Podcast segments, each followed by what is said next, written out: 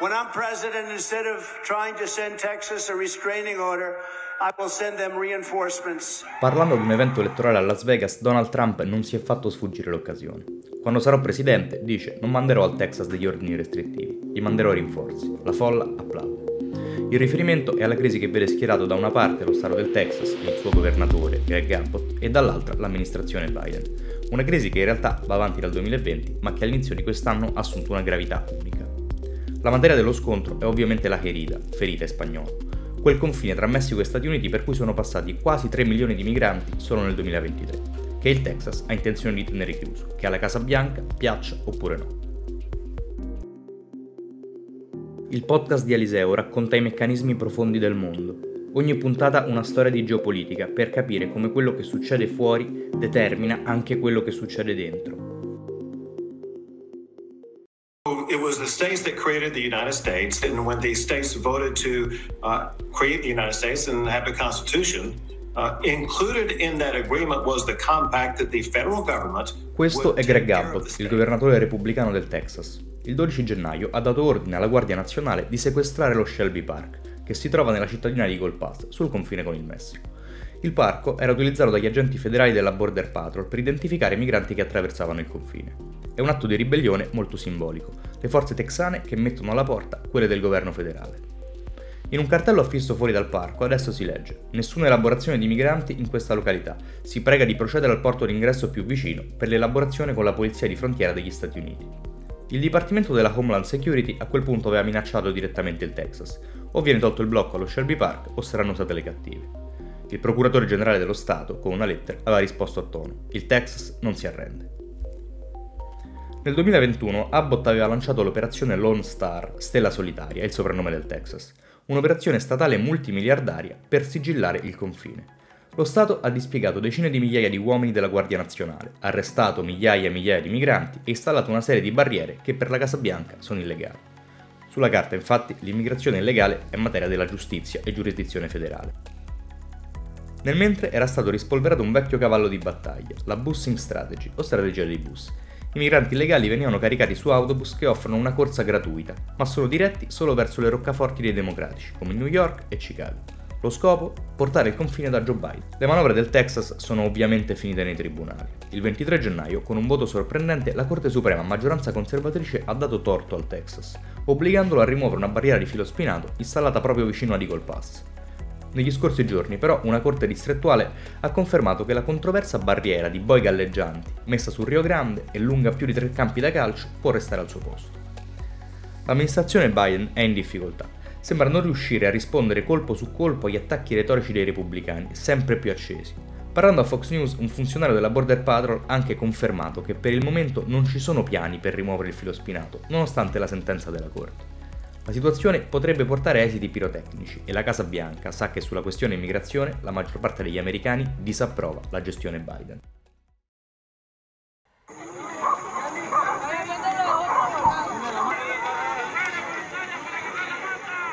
Il 2023 ha visto circa 3 milioni di migranti tentare l'attraversamento del confine. La maggior parte di loro non viene dal Messico, ma dai paesi dell'America centrale, come Guatemala e Honduras le autorità messicane hanno sempre più difficoltà a opporsi alle carovane che attraversano il paese. Molti di loro viaggiano a piedi, decine vengono rapiti dai trafficanti e dai cartelli della droga, altri muoiono durante l'attraversamento del Rio Grande. Moltissimi però riescono a raggiungere gli States. Nonostante i governi americani di destra e di sinistra abbiano militarizzato ampi tratti del confine, la ferita è troppo lunga e il fatto che di mezzo ci sia un fiume che in alcuni punti è largo più di 100 metri rende impossibile presidiarla. Sull'immigrazione la popolazione americana è molto critica della Casa Bianca. Un sondaggio di Harvard realizzato per The Hill afferma che due terzi degli americani, tra cui anche molti democratici, disapprova l'operato di Biden. Circa il 70% degli intervistati chiede misure più severe e un controllo migliore delle frontiere. È chiaro che la questione migratoria sarà al centro della prossima corsa alla presidenza. Biden, per il momento, parte svantaggiato. Proprio per questo i democratici adesso stanno tentando di raggiungere un accordo al congresso che conceda molto ai repubblicani, a patto che questi si impegnino a concedere i finanziamenti che l'amministrazione chiede per Israele e per l'Ucraina. Specie su quest'ultima i conservatori sono scettici, ma sembra ci sia un margine per trattare. Proprio perché sarebbe la prima vittoria dell'amministrazione da diversi mesi a questa parte, Trump ha fatto intendere che farà di tutto per sabotare l'accordo. Il futuro dell'intesa però dipende molto anche da quello che succederà fuori dalle aule. Se la tensione sale troppo, nessuno tra i repubblicani vorrà apparire complice di Biden. I governatori statali ci stanno mettendo del loro. Dall'inizio della crisi Gold Pass, ben 25 amministrazioni statali, tutte repubblicane, si sono schierate con il Texas. Con un comunicato congiunto, i governatori hanno detto di essere al fianco di Abbott, nella nota si legge che il governatore sta proteggendo i cittadini americani da un livello epocale di migranti illegali, flussi di fentanyl e dall'ingresso di terroristi addirittura. Già da diversi mesi gli stati repubblicani hanno messo a disposizione uomini e risorse per l'operazione Lone Star. La Virginia ha già inviato almeno 100 soldati della Guardia Nazionale e così hanno fatto anche il Sud Dakota, il Tennessee e l'Oklahoma. Si tratta di un gesto di solidarietà con il Texas che potrebbe essere la miccia di qualcosa di ben più pericoloso. La presidenza infatti sta ricevendo molte pressioni dai democratici per federalizzare la Guardia Nazionale, toglierla temporaneamente dalla giurisdizione statale, insomma. Un gesto che potrebbe essere la goccia che fa traboccare il vaso. Parlando con lo showman conservatore Tucker Carlson, Abbott ha assicurato, se Biden dovesse muoversi in questo senso, il Texas è preparato. I got the idea that the United States could disintegrate in the summer of 1998. I should admit that I was quite surprised to have come to this conclusion. Up until I started analyzing, I had no idea that the US had this disintegration tendency. La previsione più famosa sulla balcanizzazione degli Stati Uniti è quella del professore russo Igor Panarin. Nel 98 Panarin affermava che entro il 2010 il governo federale si sarebbe dissolto. Da quelli che oggi sono gli States sarebbero nate almeno sei entità diverse aumento del debito, una moneta solo apparentemente forte e le crescenti divisioni interne sarebbero state determinanti. Ancora nel 2008, parlando con il Wall Street Journal, spiegava come ci fosse circa il 45% di possibilità che il collasso avvenisse comunque. Come sappiamo, la previsione di Panarin si è rivelata inesatta. Come la sua, moltissime ipotesi del genere sono state fatte nel corso degli anni una vera e propria corrente di pensiero che si affaccia ciclicamente nel dibattito americano. Secondo il politologo Samuel Huntington, sarebbero almeno 5 le ondate di questo declinismo che gli Stati Uniti hanno superato, bene o male indegni. Oggi però le tensioni che agitano una superpotenza sono di carattere un po' diverso. La domanda sulla secessione americana è la domanda del secolo. Si tratta dell'unico scenario in grado di ribaltare la geopolitica mondiale nello spazio di un battito di ciglia, ben più dell'ascesa dei vari nemici dell'America, che si parli di Russia, Cina o Iran. Anche se le cose prendessero la piega più esplosiva, siamo ancora lontani da un divorzio nazionale. I presupposti di questo però stanno già cuocendo in pentola. L'istituzione federale non è mai stata particolarmente popolare negli Stati Uniti, ma ora una fetta sempre più sostanziosa della popolazione non fa mistero di riconoscerle illegittime. A dimostrarlo, tra le altre cose, un recente sondaggio del Washington Post, che mostra come non solo circa un terzo degli americani è convinto che le elezioni del 2020 siano state vinte da Biden tramite una frode elettorale, ma che una crescente fetta di elettorato non si sente di condannare i manifestanti che il 6 gennaio del 2021 assaltarono Capitol Hill. La parola secessione, intanto, un tempo tabù, si fa strada nel dibattito. Non è un fatto esattamente recente.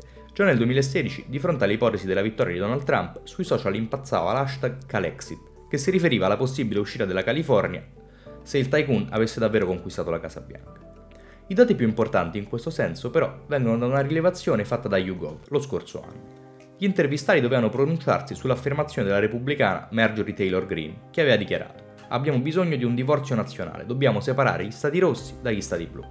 Risultato? Il 23% degli americani, tutto sommato, si trova d'accordo, una percentuale che tra i conservatori sale al 28%. Ad agosto del 2022, secondo un sondaggio sempre di YouGov, circa il 45% degli americani credeva possibile addirittura una guerra civile da qui a 10 anni. Ora torniamo al Texas. Pochi mesi fa il Partito Repubblicano Statale ha rifiutato di discutere la proposta del Texit, il movimento locale per la secessione, che proponeva di uscire dall'Unione. Segno che nemmeno i rappresentanti del GOP in realtà oggi vogliono un ritorno a quella Repubblica del Texas che davvero fu uno Stato indipendente dal 1836 al 1846. I malumori però crescono. Non è un caso che molti esponenti conservatori abbiano chiesto esplicitamente ad Abbott di ignorare la decisione della Corte Suprema sulla rimozione del filo spinato. Ciproi, eletto al Congresso per lo Stato, è stato più esplicito. Abbott dovrebbe dire alla Corte Suprema di andare all'inferno. Qualcosa di simile, con toni più educati certo, aveva lasciato intendere lo stesso governatore. La Casa Bianca avrebbe abbandonato il Texas, abdicato ai doveri sanciti nell'articolo 4 della Costituzione, e quindi il Texas ha diritto costituzionale di fare da solo. In definitiva, nella pancia dell'America si agita qualcosa. Non vedremo nulla di simile alla guerra civile profetizzata da Panarin, ma la coesione tra i 50 membri dell'Unione sbiadisce gradualmente da un decennio a questa parte.